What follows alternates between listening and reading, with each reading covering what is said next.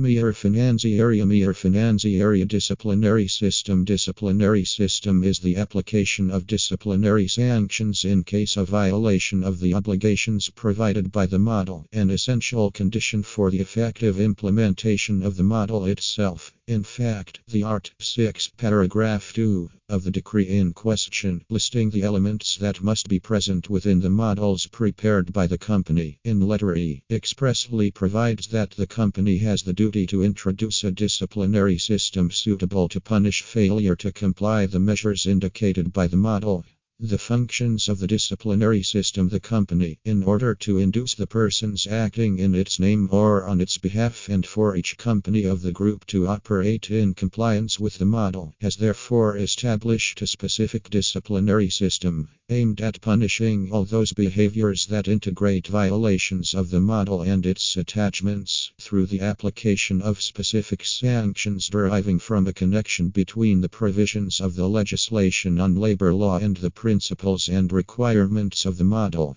This disciplinary system is therefore aimed at all those who work with Mir and with group companies as employees, managers, and non managers, administrators, agents, self employed workers, collaborators, and third party consultants who operate on behalf of or within the scope of application of the company, and all those who have contractual relationships with the company for the execution of any work. The supervisory body, if it detects in the course of its verification and control activity a possible violation of the model and its attachments, will give impetus to the disciplinary procedure against the author of the potential infringement to an independent extent with respect to any criminal actions of the judicial authority against the employee. The ascertainment of the actual responsibility deriving from the violation of the model and the imposition of the related sanction will take place in compliance with the provisions of the law in force, the applicable collective bargaining regulations, the internal procedures, the provisions on privacy, and full compliance with the rights of the dignity and reputation of those involved.